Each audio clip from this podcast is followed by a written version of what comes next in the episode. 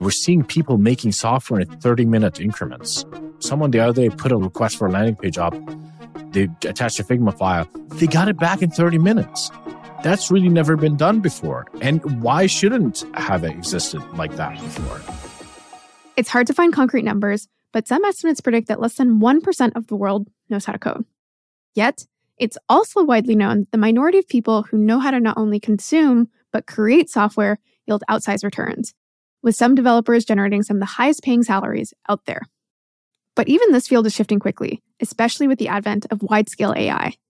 And in this interview, we get to chat with Amjad Masad, founder of Replit, an integrated development environment that allows you to code live in the browser. Here we chat about how Replit has tackled the difficult problem of making coding fun, but also how it's now integrating AI into its platform via Ghostwriter and the implications of these shifts on both current and future developers, in addition to the applications that can be built.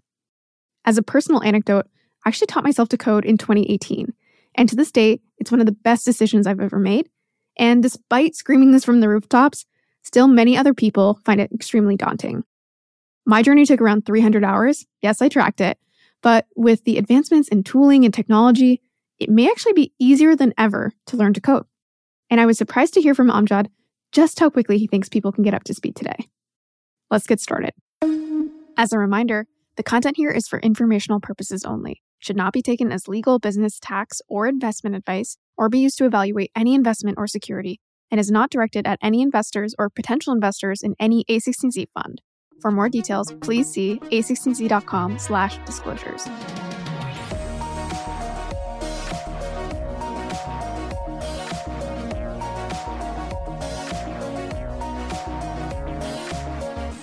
Amjad, thank you so much for joining the A16Z podcast. It's my pleasure. I've been listening to this podcast for a really long time, so it's great to be finally on. Yeah, well, we're happy to have you. So, just to set the tone for listeners, you are the founder and CEO of Replit. I think you're also the head of engineering now, but we'll get to that. Can you just share what Replit is? And I'm probably getting a little ahead of myself, but how it differs from maybe other similar products or development environments. I like to think about Replit as the technology that reduces the distance between an idea and a product. The moment any person in the world gets an idea for a piece of software. And so the distance between having that idea and making something in the world is typically very large. The internet has really reduced things down further. And, you know, we think Replit is the sort of the ultimate answer there where we want to get to a place where the moment you get an idea, you just Replit, you know, and that's sort of where the name came from. And we do that in a number of ways. One way is that we just simplify the development process. Crucially, we don't make it stunted like a lot of tools sort of think that to simplify is to reduce the power. We actually keep the power while also making the process a lot more enjoyable and learnable. We also superpower it with AI. If you don't know how to code, we have various courses and things that can teach you how to code. If you don't think coding is for you, then you can hire someone from our community to make the program for you. So we have this thing called Replit Bounties where you can put a price on a project you want to get done, describe the project, and then a combination of an AI and a human being will get that done for you. And so it's really ultimately about that idea of like getting from idea to product and will help everyone in the world have access to that superpower that we call software. I love the way you put that because you've kind of represented the different modalities depending on where someone is and their proficiency in terms of being able to code. And regardless of where they sit, getting them to that end product, that end vision that they want. And we'll get to Ghostwriter, we'll get to bounties, but I want to give people a real sense of some of the stories behind Replit because that's something that's really gripped me as someone who's been following the company. And I'll call out two, but then I want to play a quick game so that we can share more of these stories with the audience. So, two things that I remember. One is recently shared a 13 year old kid that set up a sizable crypto mining operation via Replit. Another example that I saw a while back was these two kids, they looked maybe six years old, crashing a computer science teacher conference and sharing their startup pitch. So I've come up with five or so different scenarios. I have no idea if these scenarios have actually happened on Replit. I haven't shared them with you prior to this, but I think they might stimulate either other stories that have happened on Replit, or you can tell me if these things have indeed happened. So let's give it a shot. The first one is someone has started learning to code via Replit. They haven't gotten a computer science degree, they haven't done a boot camp, they've learned within Replit and since been hired as a developer at a FANG company. Has this happened yet? I would say it happened, yes. So we've had someone who learned to code on Replit primarily on their own, became a very productive community member, and applied to work at Replit.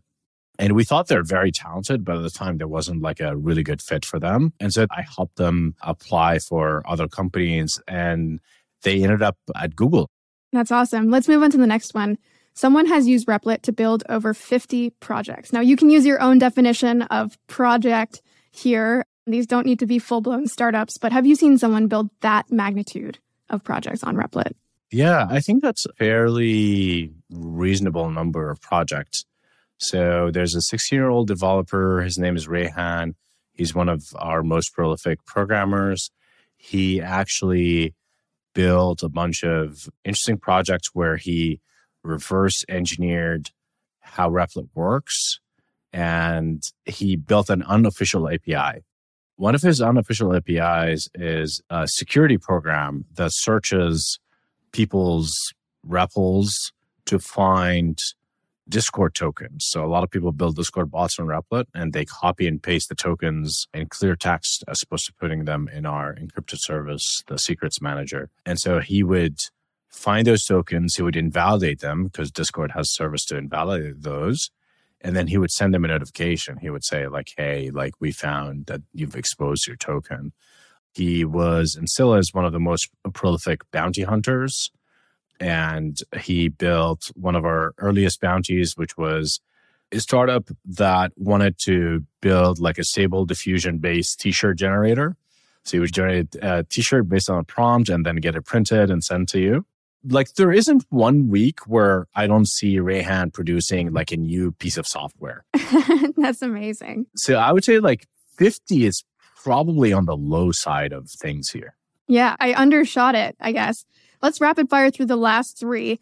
The third one is someone has built an app on Replit and through that app has since made a million dollars or more from it.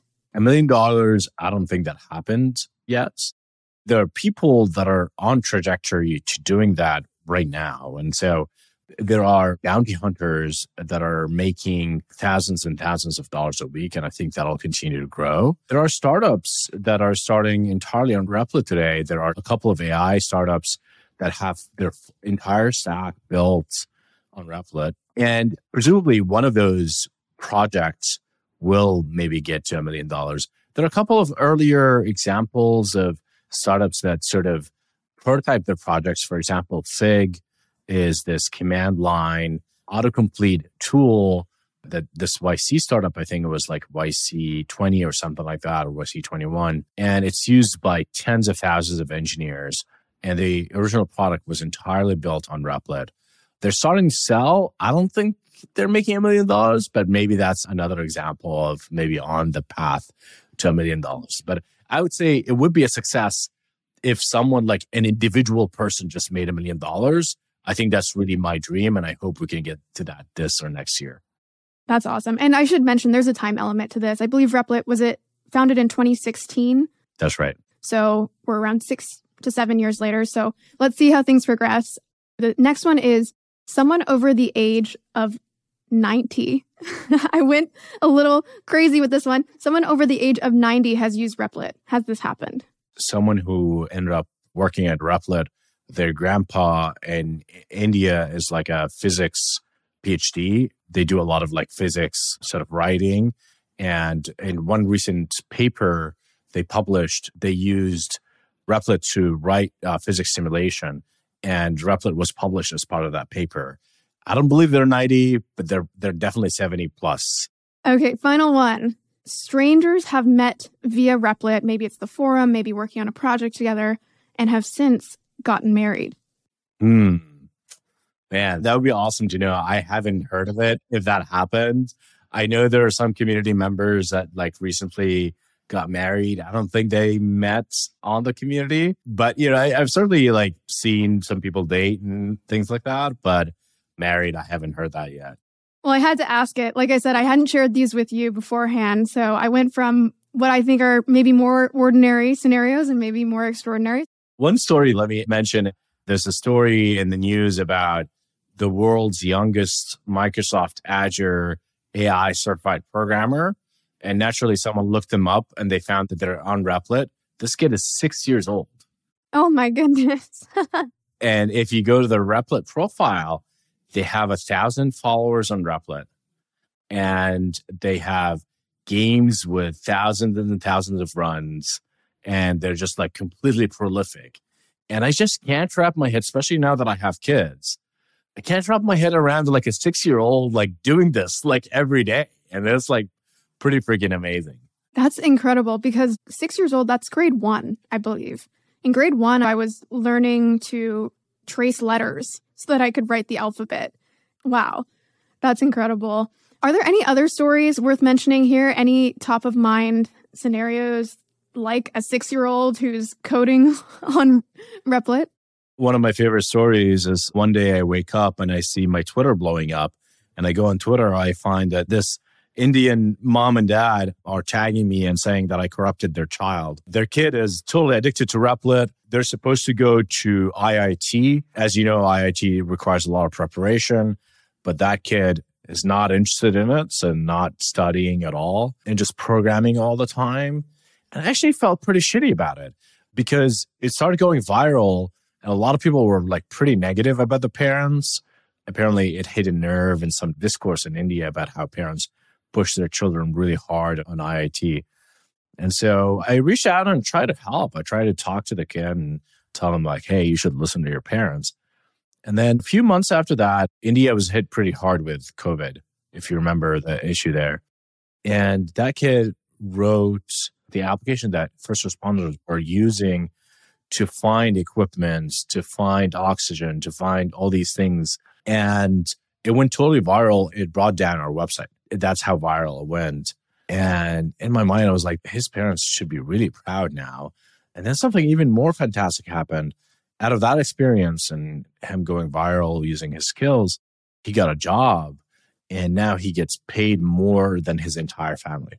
And so you go, it's sort of this hero's journey. You go from getting blamed for someone ruining their future to actually turns out that they actually did a huge favor to their future. And I think that's the sort of power of of software and the internet. That's beautiful. And something that also stands out to me from that story, which we'll touch on throughout this interview, is this idea of coding being fun. Like this kid really just wanted to code all the time. And as someone who taught myself several years ago, prior to learning, I thought coding was really dull, just something more prescriptive instead of creative and artistic. And again, using this word fun and after I learned to code, I saw it in a different light.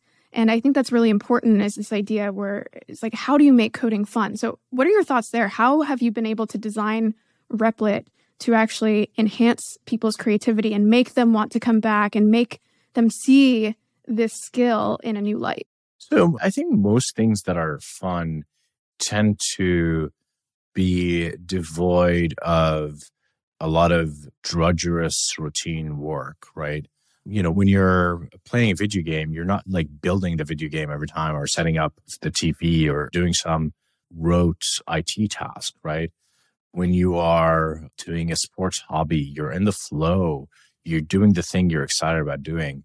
The problem with coding is that a lot of the maintenance around the development environment and the packages and the integration of all the different components was the thing that engineers were spending most of their time doing. The moments they were coding, they were an absolute bliss. But those moments were actually very little in terms of the, if you think about the pie chart of what it meant to work as a programmer. So the first thing that Replit did is remove the need to do all this setup. That in itself made programming a lot more fun. And then add the collaborative aspect like a lot of what we find fun in life has to do with other people. We're just social animals, right? And so If I can share my program with you with just a link, that's really fun. That's what makes Figma fun. That's what makes any other collaborative tool fun is that I can just like send you a link and you're in there with me or you can play it and try it out. And then finally, there's a lot of explicit gamified elements of Replit. For example, we have a built-in currency called cycles. Cycles allow you to earn, you know, from bounties. You can spend it on AI or compute, or you can cash it out. And it's built with a mindset of like, it feels like Roblox. It feels like one of those in game currencies. Well, I like your analogy of the setup or the admin that goes into coding at times being a lot more overhead. Where if you compare it to other activities out there, like I love playing soccer, for example. If playing soccer required me to like put on my shoes and shin pads for an hour before every hour long game, I'd be like, man, this is really frustrating. Like, I just want to get on the field. And so that ratio is actually important. Let's take a left turn and go straight to AI, which is, you know, the theme I feel like of the last six months with many companies. But why don't you give listeners a quick overview of what Ghostwriter is and how it works? So, Ghostwriter is like a pair programmer that is an AI. It helps you in every aspect of software creation, whether that's typing code so we're going to provide this gray text to either complete lines of code or entire functions or entire classes. So you're going to see that happen as you're typing. You also can generate sort of entire programs. So you can do right click generate and you can give it a prompt in the same way you could Stable Diffusion DALL-E a prompt and generate entire images. You can give it a prompt and generate entire programs, entire programs that run entire like applications. And then you can highlight a piece of code and you can right click and you can transform it. Finally, the ability to talk to Ghostwriter is the final piece here. And we're actively working on it. And it's our number one priority. It'll be like a chat box inside Replit. And it'll both chime in when things happen that it could help. So, for example, if you get an error, it'll be like, I can help you with that like a Clippy like thing, hopefully not as annoying. But Clippy was way ahead of its time. So it'll be like, you got an error, like if you want, I can try to help you with that. Or you can just sort of ask it, like, I wrote this code, can you write tests for it? It's really remaking the IDE as we know it. I would also say it's less binary in a way, something I've been thinking a lot about as I've learned more about how AI is being implemented with code is when I learned one of the most frustrating aspects of learning was just the binary nature of code.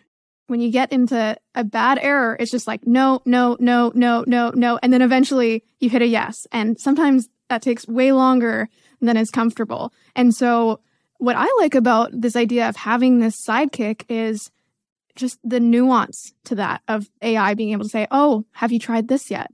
Oh, did you mean this by your code? Like, this is what your code is trying to do. Is that what you intended?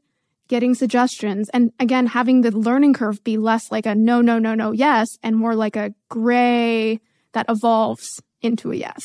Like a gradient descent, sort of how you train an AI actually. So, yeah, I, I 100% agree with that. I think it humanizes the process as opposed to this like mechanistic sort of trial and error thing. It allows us to iterate a lot faster on tools. Traditional IDEs are very hard to build. They're super complex classic algorithms. I'm sure you remember stuff, but like some of these IDEs are super big. Like you download IntelliJ, that's like a couple gigabytes of stuff. And they're clunky. They take up a ton of RAM. Like try starting Xcode, you know, it just consumes your computer.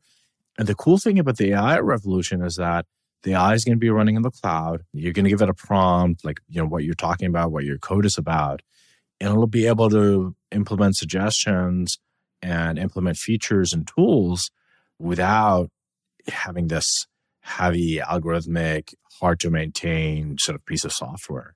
So i'm really excited about that. And as a startup you always want to catch a new platform shift and with replit i feel like we're catching this platform shift and the older ides will not be able to adapt as fast as we can well, something that I've heard you talk about is also a decision that you made, which was to build Ghostwriter on top of your own models. So something like a Copilot is built on top of GPT-3, to my knowledge, and that's a decision to be built off another platform but you went a different route. So can you speak a little bit more to how you made that decision and what kind of inputs led to that output? Well, first of all, how crazy it is that Microsoft had another company, whereas Replit built our own thing. there are like multiple ways to answer this. One of them is UX. UX is inherently inseparable from the infrastructure for how a product works. I think most people think as they're separate things, but if you're serious about making products, you know, famous Alan Kay quote to Steve Jobs, he told Steve Jobs, if you're serious about making software, you have to make hardware. And that's why Apple's this full stack company is because they think about everything from the transistor to the touch, right? And so I think for us, it was like, if this is going to be a core interaction with our platform, we have to be able to optimize it and we have to get the latency down to the point that we feel it's going to be a really great user experience.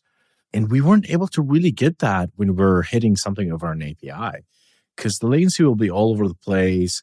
We couldn't get the caching right. We couldn't get the location right. We didn't have control about any of these things. That's a huge downside of being a consumer of a mere API. And then the other part is the strategic part, which is if you believe that this is a primary platform shift and this is going to be a core part of your technology, then you have to build it. If you call yourself a technology company, that means you build technology, right? It doesn't mean you're just like building glue code on top of like existing technology. Finally, we think that we have a bit of a data advantage and that data advantage will compound over time. And so will allow us to train more advanced AIs over time. So all these three reasons just made sense for us to bring at least part of it in house. I should say that we still use OpenAI for a lot of the bigger workloads that require really large models. Something that I found really interesting was Daniel Gross and Nat Friedman were on the Stratechery podcast and they talked about how they ultimately I mean they're investors they're not the creators of Copilot but how Copilot ultimately got to the interface that it now is and originally they actually wanted to create it as a chatbot they thought oh people will run into an error they're going to want to talk to someone and ask hey how do I fix this? And they're going to get a response and implement it. But ultimately they ended up kind of pivoting to what you might imagine as like a robot on your shoulder that only speaks up when it has confidence. And so I know it's the early days of Ghostwriter, but thoughts on how you got to the specific interface that is Ghostwriter today and how you, as you said, kind of linked the UX that people see to what's happening in the back end as you're building these models. So I think there's two modalities. One is pull and one is push, right? So pull is the human knows what they want and they're going to ask for it. You write a prompt, you're going to wait a little bit and you're going to get it. And then there's push, which is the robot on your shoulder that is like continuously suggesting improvements. And there are trade offs to both. The push model is actually fairly expensive because you're computing all the time. It needs to actually be fairly low latency. So that commits you to a smaller model. So you can use a super large model. On the other hand, on the sort of pull model, like I'm asking something, I'm actually going to formulate my question in a way that the AI could understand it better. I'm going to be able to wait to give the AI time to think or to compute. And so I would say it's not either or, you have to do both. And I think that's the fundamental UX innovation we brought to the space is that we call it society of models. Copilot uses a single model. Replit uses like three different models of different sizes. So the smallest models is the model over your shoulder, continuously giving you suggestions, then a medium sized model to do the transformations and things like that, then a super large model, the kind of model that you would want to talk to, chat GPT style model. That's great. And I guess that shows a concrete example of the capabilities you get from developing your own models and really being able to fine tune them to specific use cases. Let's zoom out a little bit and talk about, you know, right now we're at the beginning of this phase where AI is being applied to code. Copilot came out, what was it, like a year ago or so? Ghostwriter came out recently, but we're in, you might say, the first inning. So if we extrapolate to maybe say Ghostwriter v4 or Copilot v6 many years from now, I want to think about how you see the overall environment for developers emerging or evolving. So on one hand, I could see how people might argue, you know what, having this technology being able to just tell a computer, hey, I want to create this app, go basically build it for me, or at least build the fundamentals for me, is going to create this wave of really low quality developers who don't really know what they're doing. We're just relying on this AI crutch to be able to do a lot for them. I could also see an argument, though, if we're talking about some of these suggestions within their development environment, this actually creating better developers. They understand a little bit more about how their code is being executed. Maybe they more quickly pick up new skills, new languages, new frameworks because they have this assistant. And so, just curious to know how you see this all evolving and, again, this kind of ecosystem of engineers changing. Yeah. I mean, anytime you make something more accessible, you just get the entire gamut of things. Like Instagram made photography way more accessible, and you get like a long tail of crappy photographs. But you also discover people who would have never been photographers, right? You know, everything in the world is like that. Like YouTube, most of their creators don't get any views, but then few creators like PewDiePie pre YouTube would have been just a kid in Sweden, not a super celebrity, right? And so making things accessible gets you a lot more people involved. And the trade off you're making is that you're going to get a lot of noise, but you're going to discover talent that wouldn't otherwise be discovered. I think that's good for the world. And so, with software engineering becoming more accessible because of AI, I do think we're going to get a lot more developers. I think we're going to get way, way more developers, probably 10x. So, right now, there's like 30 million developers in the world. There's probably 300 million developers by the end of the decade. And the way I see so the developer market evolving to accommodate this new technology is that there's going to be this bit of a bimodal distribution. So bimodal distribution meaning there's no middle end, there's a large tail on both sides, right? So the middle end is the sort of the glue code plumber type developer that we have today. I think that'll go away. And the reason that'll go away is because platforms are going to be a lot more expressive. They're going to be able to be programmed using natural language. A lot of the cloud platforms are just building better abstractions. Things like Replit will just like make backends a lot more accessible. And so the middle end, I think, will probably disappear because of that, because of pressure from both sides. The front end engineer is just going to get way, way more powerful. So front end engineer will be able to build full stack products just because they have access to all those really powerful platforms. And they're going to be able to just produce a lot more, be able to use AI in every part of the coding process, whether it's testing, CI, CD, design, everything is going to be sort of powered by AI and just made a lot better, including quality control, by the way. So that's the sort of on the front end side. And then on the sort of back end, low level sort of platform engineering, I think those people are just going to get a lot more powerful.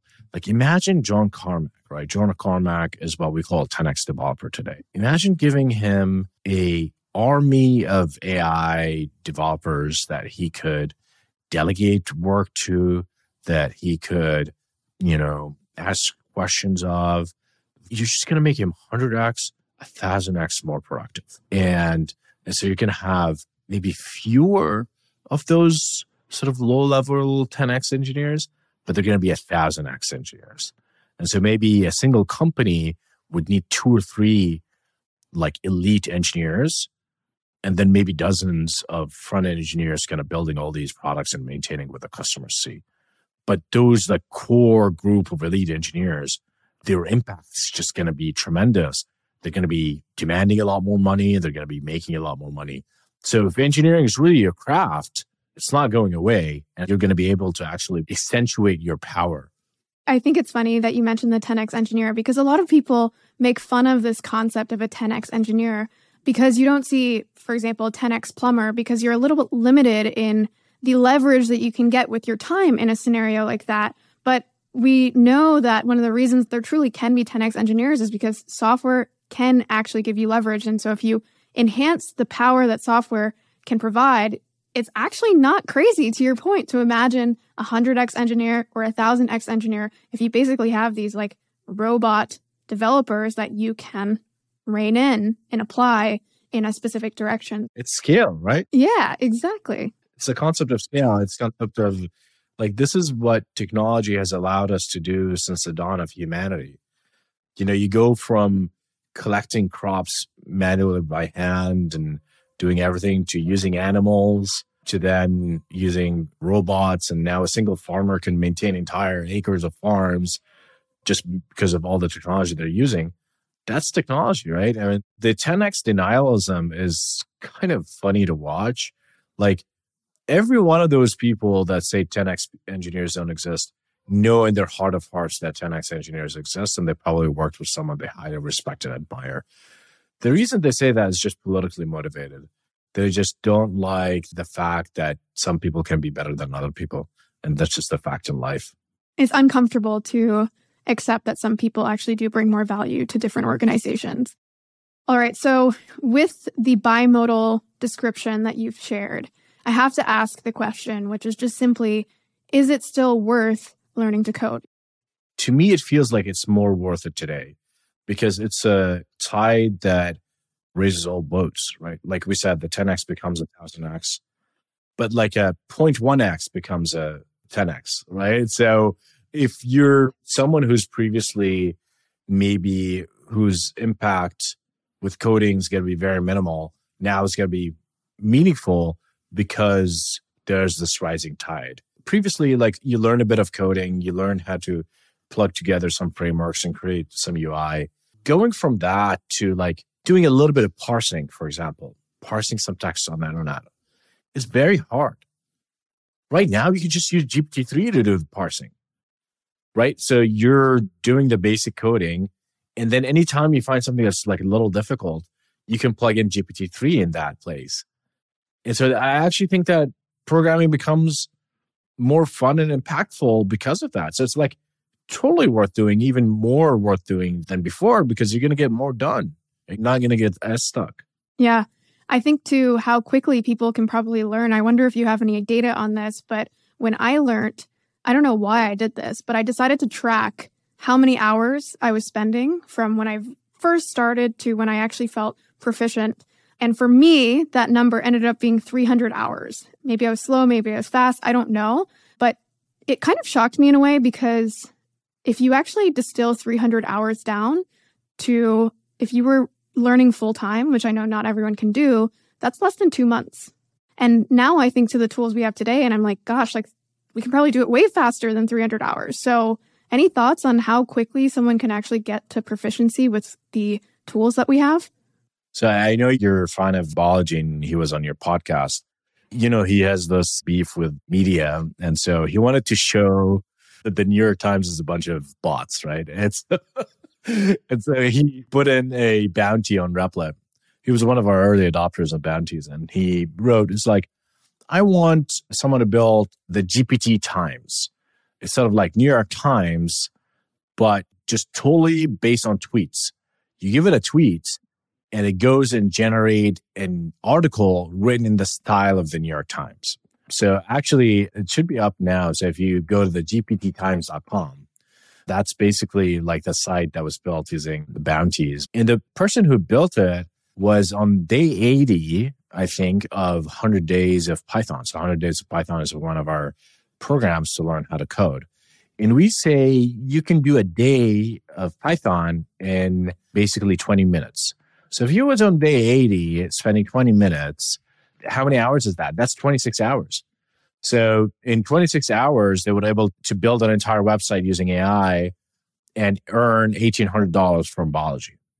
Right. So that's I think your answer. I mean, maybe that guy was an outlier, but we're seeing it all the time where it's taking weeks for someone to get to a place where they can build things. And I think that's really what matters. I think that's incredible because I think one of the best decisions I made was learning to code because to me, it really was like a foundational shift in understanding the world around me. Because again, so much of what we do is digital, it is online. And so even if you don't want to go and be the developer that's hired to build products, just having that understanding, and it's kind of crazy when you think about it. If you were to actually position that like before and after to people and say, well, now it only takes 30 hours, you could do that in a week. You could take four days off from your job, go through this. And I know there's a difference between the 20 minutes a day and, you know, a straight shot, but that's pretty incredible. So, the final thing I want to ask you about when it comes to AI is how this might shift not just how quickly we can code or how quickly we can learn to code, but how this may fundamentally change what we can do with code. So let me give you two examples to kind of shape up the question. The first is when we learned that computers were better at chess than humans, we didn't just learn that fact, we also learned that there were all these other moves or modalities to chess that we had never considered, right? It kind of reframed the way we saw the game.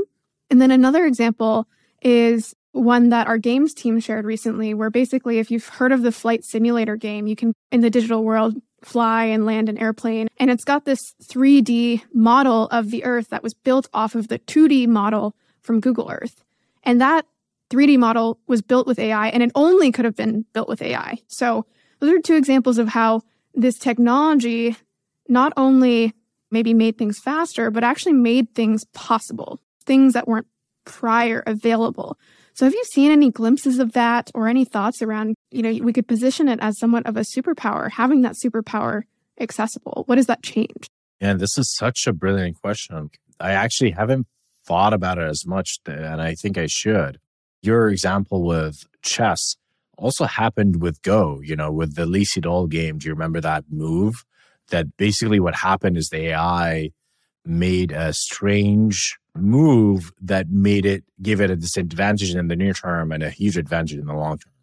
And they were so confused about it because it's almost like alien intelligence intruding on this thousand year old game, right? And producing this fundamentally novel move. So I don't think we've seen that entirely in programming yet, but I'd be definitely on the lookout for that. What I would say we've seen is that tasks that previously would require a ton of work, like a ton of insane amount of laborious work getting done like that. You know, for example, the parsing question. GPT-3 is incredibly good at parsing. If you give it a malformed JSON, it will still parse it. Writing parsers is one of the hardest things you can do in programming. Writing parsers in GPT-3 is one of the easiest things you could do. You could spend 15 minutes in the OpenAI playground. So really that goes from a task that requires hours and maybe days and weeks of building and testing to something that takes a 15 minute. And so that's a fundamental phase shift in how we do things that's actually quite clear. I think there are ways in which we haven't totally explored how to use LLMs in programming. Like, can you create backend as a service using LLMs? So basically, Firebase, but entirely using natural language. Firebase is this great project that Google Cloud acquired. And Firebase allows you to have a backend without any backend knowledge. You just start storing data and it'll just retrieving data and it just works.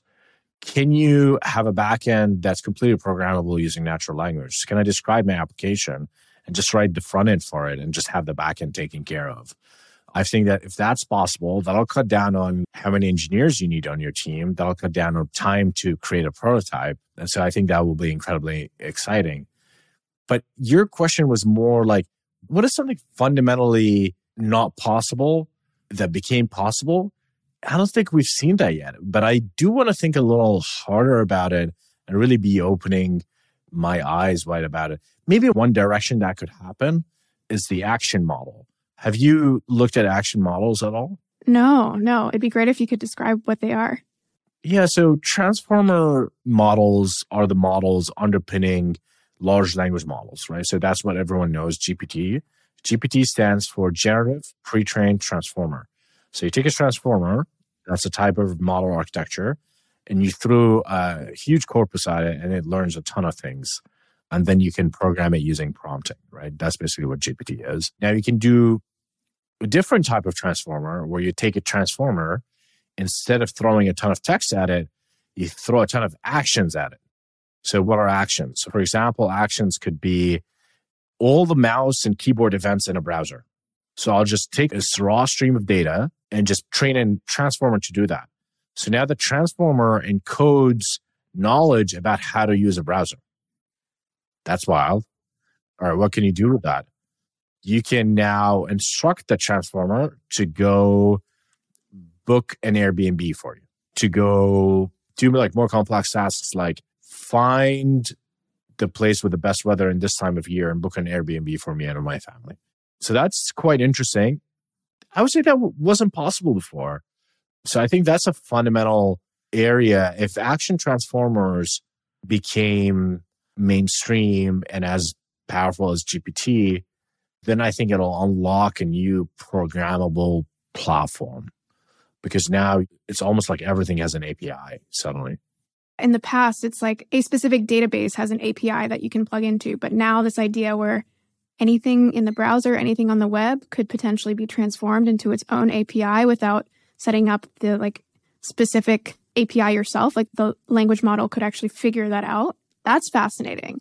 And I think to your point, we haven't seen these specific examples of wasn't possible, now possible yet because we're really early. But even just as we've discussed so far, the amount of foundational development that is required from engineers today that will soon be abstracted just opens that time up, that brain capacity up to apply to something new. So I think it's a little bit inevitable for something to emerge. We're just not sure what that something is.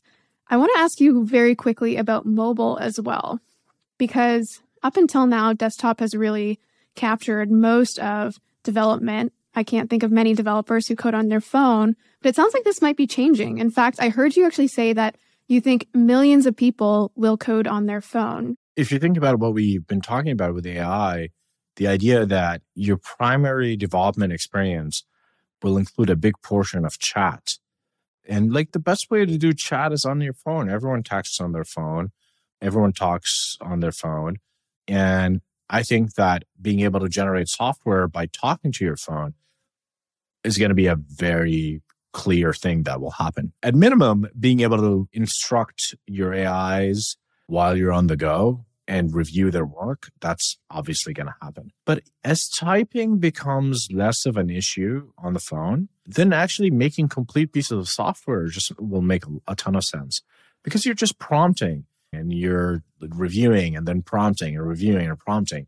That iterative loop is very clearly going to work very well on the phone and actually could be more delightful on the phone because it could do a lot of swiping sort of activity.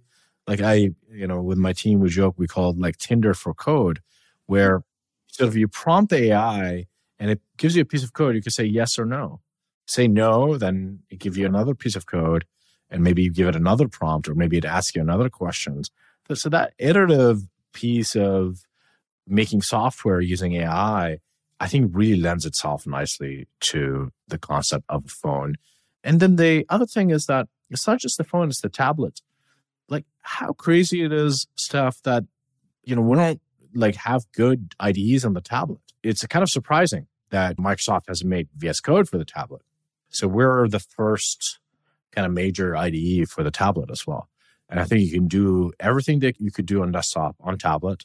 You can attach a keyboard to that and you can go to any coffee shop in the world. Everything happens in the cloud.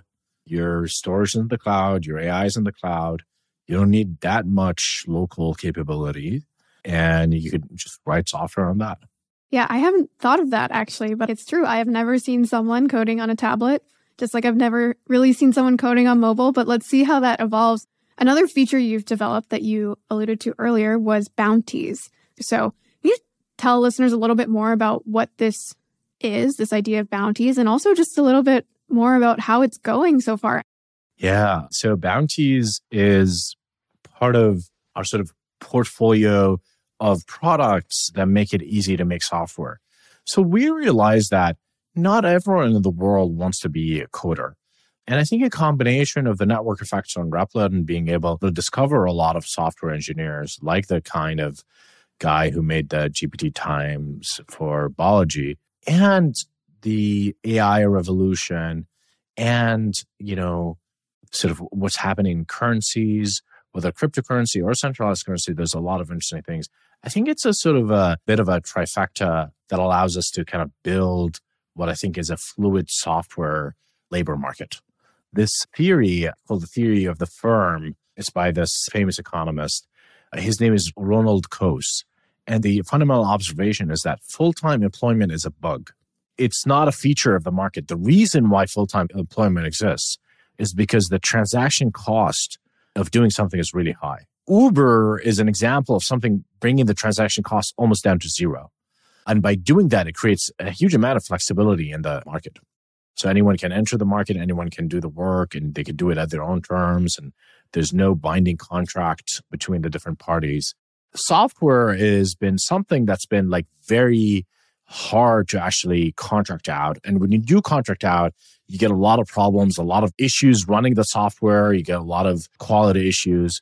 So the fact that Replit is a fully integrated place with high quality software engineers using it allows us to be a place where someone can go put a description for a piece of software that they need to get done. And then a developer, high quality developer, can go and using AI can make that software very quickly. And we're seeing people making software in 30 minute increments. Someone the other day put a request for a landing page up. They attached a Figma file. They got it back in 30 minutes. That's really never been done before. And why shouldn't have it existed like that before? And so I think the combination of all the technologies we're building allows us to create this marketplace.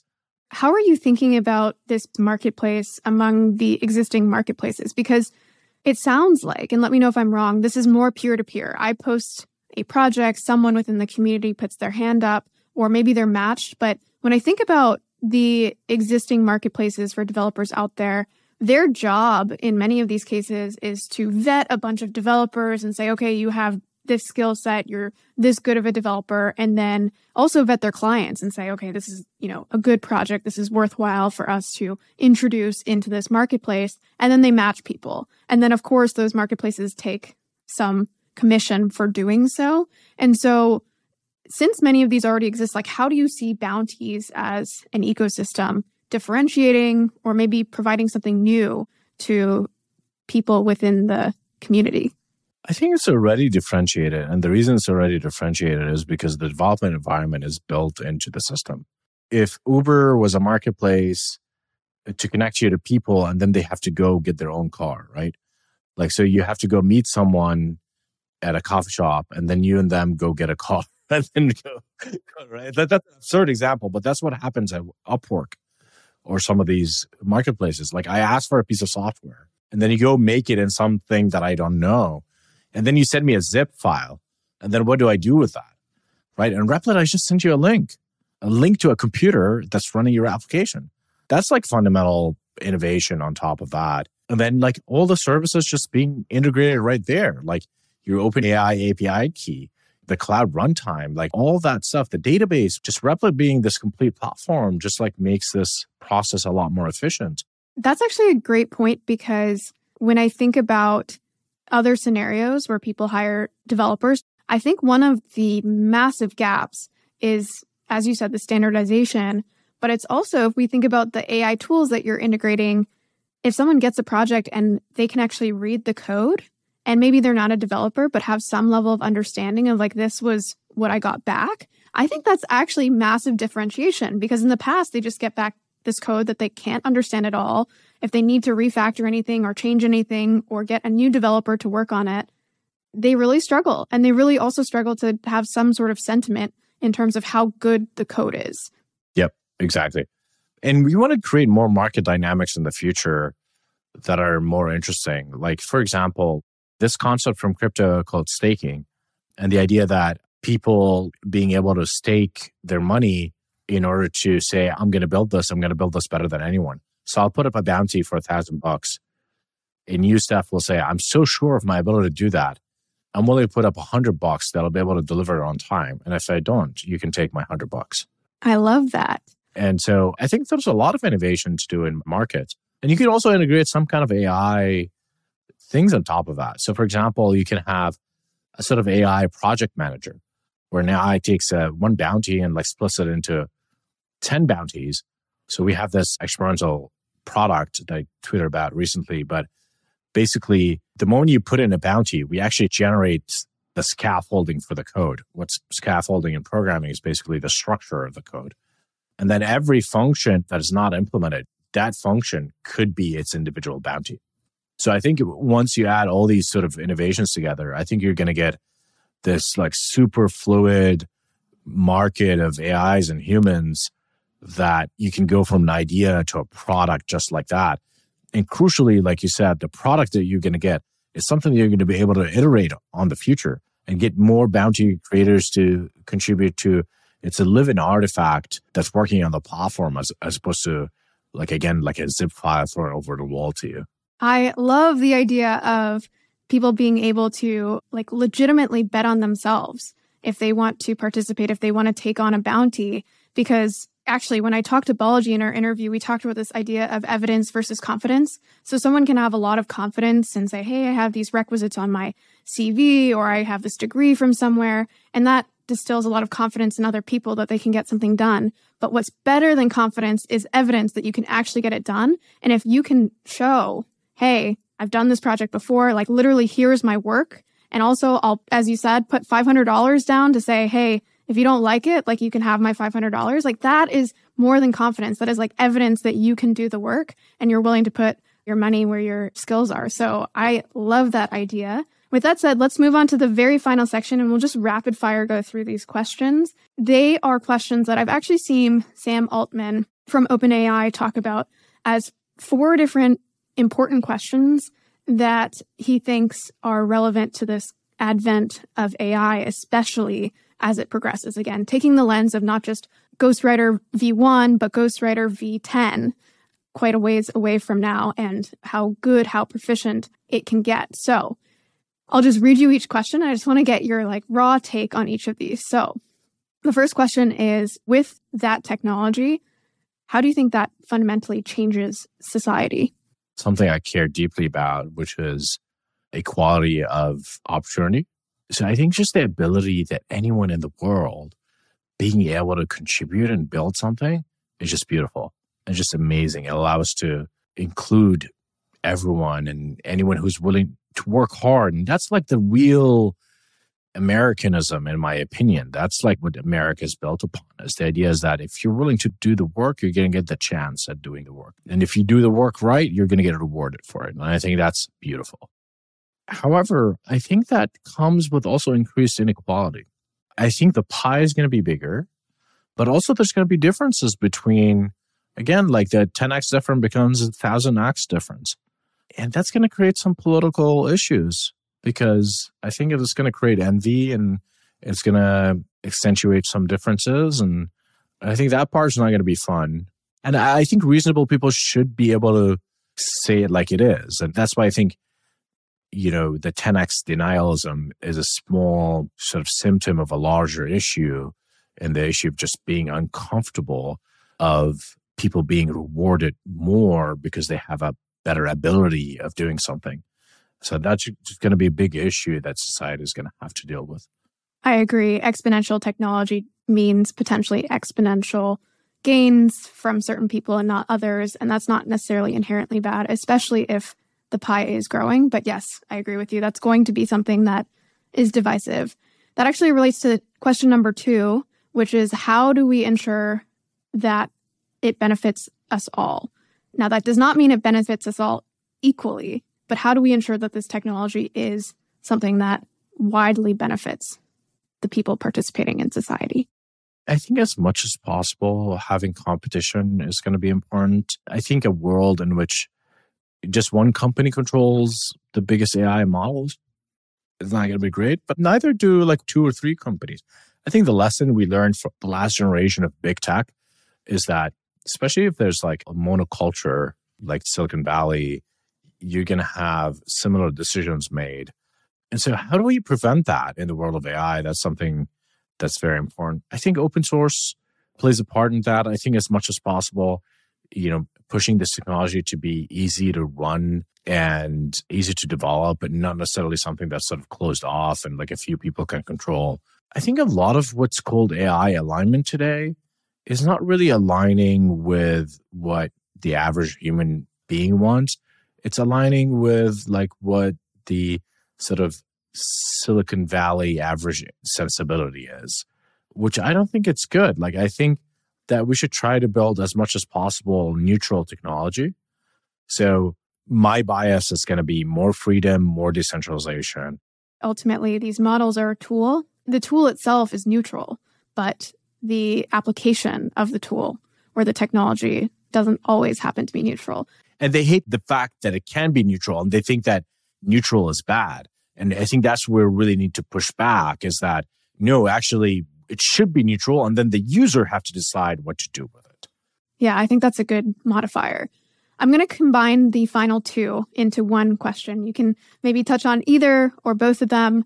But the question is given, again, if we imagine the exponential nature of this technology, the evolved form of it, how do we deploy it safely? And you can kind of interpret the word safe in your own terms.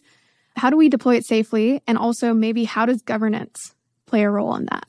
You know, I just like the word safety. And I think a lot of the problems in the world today and the, so the way our world is shaping up is this concept of safetyism. This concept that like companies need to ensure our safety and then they encroach on our freedom to ensure our safety. Like it's such a stupid topic, but there was the recent gas stove debate, right? Whatever government official that kind of said like they might consider banning gas stoves. That kind of impulse of like, we know better than you, sort of the nanny state impulse, I think it's bad. And I think it actually, every time governments have created sort of atrocities, have come from that idea. Like the government wanted the American people to be safe from the Japanese. That's why they create Japanese internment camps, right? You can use safety to do the most abhorrent thing in the world. And so I think we need to be skeptical. Anyone's talking about safety, they probably want something bad for you. and so that would be my bias. At least when they want to impose something under the guise of safety, I would be super skeptical. And then on the question of governance, I would also be skeptical of that. So maybe I'm showing my sort of libertarian uh, impulses here, but I don't think anyone is inherently responsible for governance of technology. Look, I think government has a role to play. The government sort of moves slow, and that's good that it moves slow because it needs to learn what's happening. You know, if the government moved really fast on regulating cars, they would have gone super wrong. And it's now like making self driving move a lot slower than it should be it's just because the regulations just mounted up. But I think the process in the US is actually fine for regulation. Just like move it slow and let's learn what's happening in the real world and then let's have a reasonable debate and discussion. I think a democracy at the end of the day will arrive at the right decisions if there's sufficient freedom. And I'm, I'm a big fan of debate and vicious debate in order to arrive at the truth. But that's just going to take time. And the problem now is that there are some people talking about AI takeoff being so fast that, you know, you need to react to it really quickly. And I think that'll get us into trouble, actually. If you're going to force politicians to understand this technology before it's even deployed, you're really asking for trouble.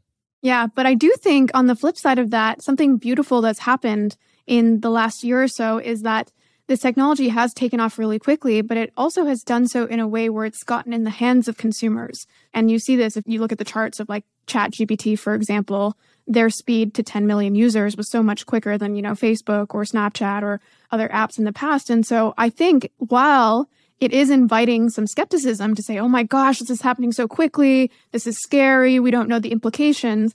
I also think you're going to see a level of pushback, right? Because at that point, you're taking something away from people, this superpower, as we talked about it.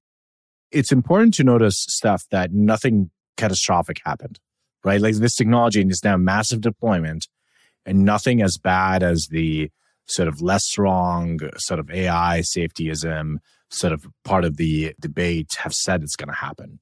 And so it's important to recognize this because the people that are going to be arguing for extra controls and everything are, are going to, you know, always paint a future picture of catastrophe. But like the question to ask them is like, okay, now there are millions of people already using this. Nothing really bad happened. So, you know, what are you actually worried about in concrete terms? Yeah. And I think your time dimension is so important here because, to your point, you look at technologies like cars, and they were worried in the early days about cars scaring horses. And I think just having a layer of humility to say, we don't know how this is going to shake out. Absolutely. I'm super optimistic about the future of this technology and everything that's happening. I think that's really lovely. And it's like the best time to be a builder. Thanks for listening to the A16Z podcast. If you like this episode, don't forget to subscribe, leave a review, or tell a friend. We also recently launched on YouTube at youtube.com slash a16z underscore video, where you'll find exclusive video content. We'll see you next time.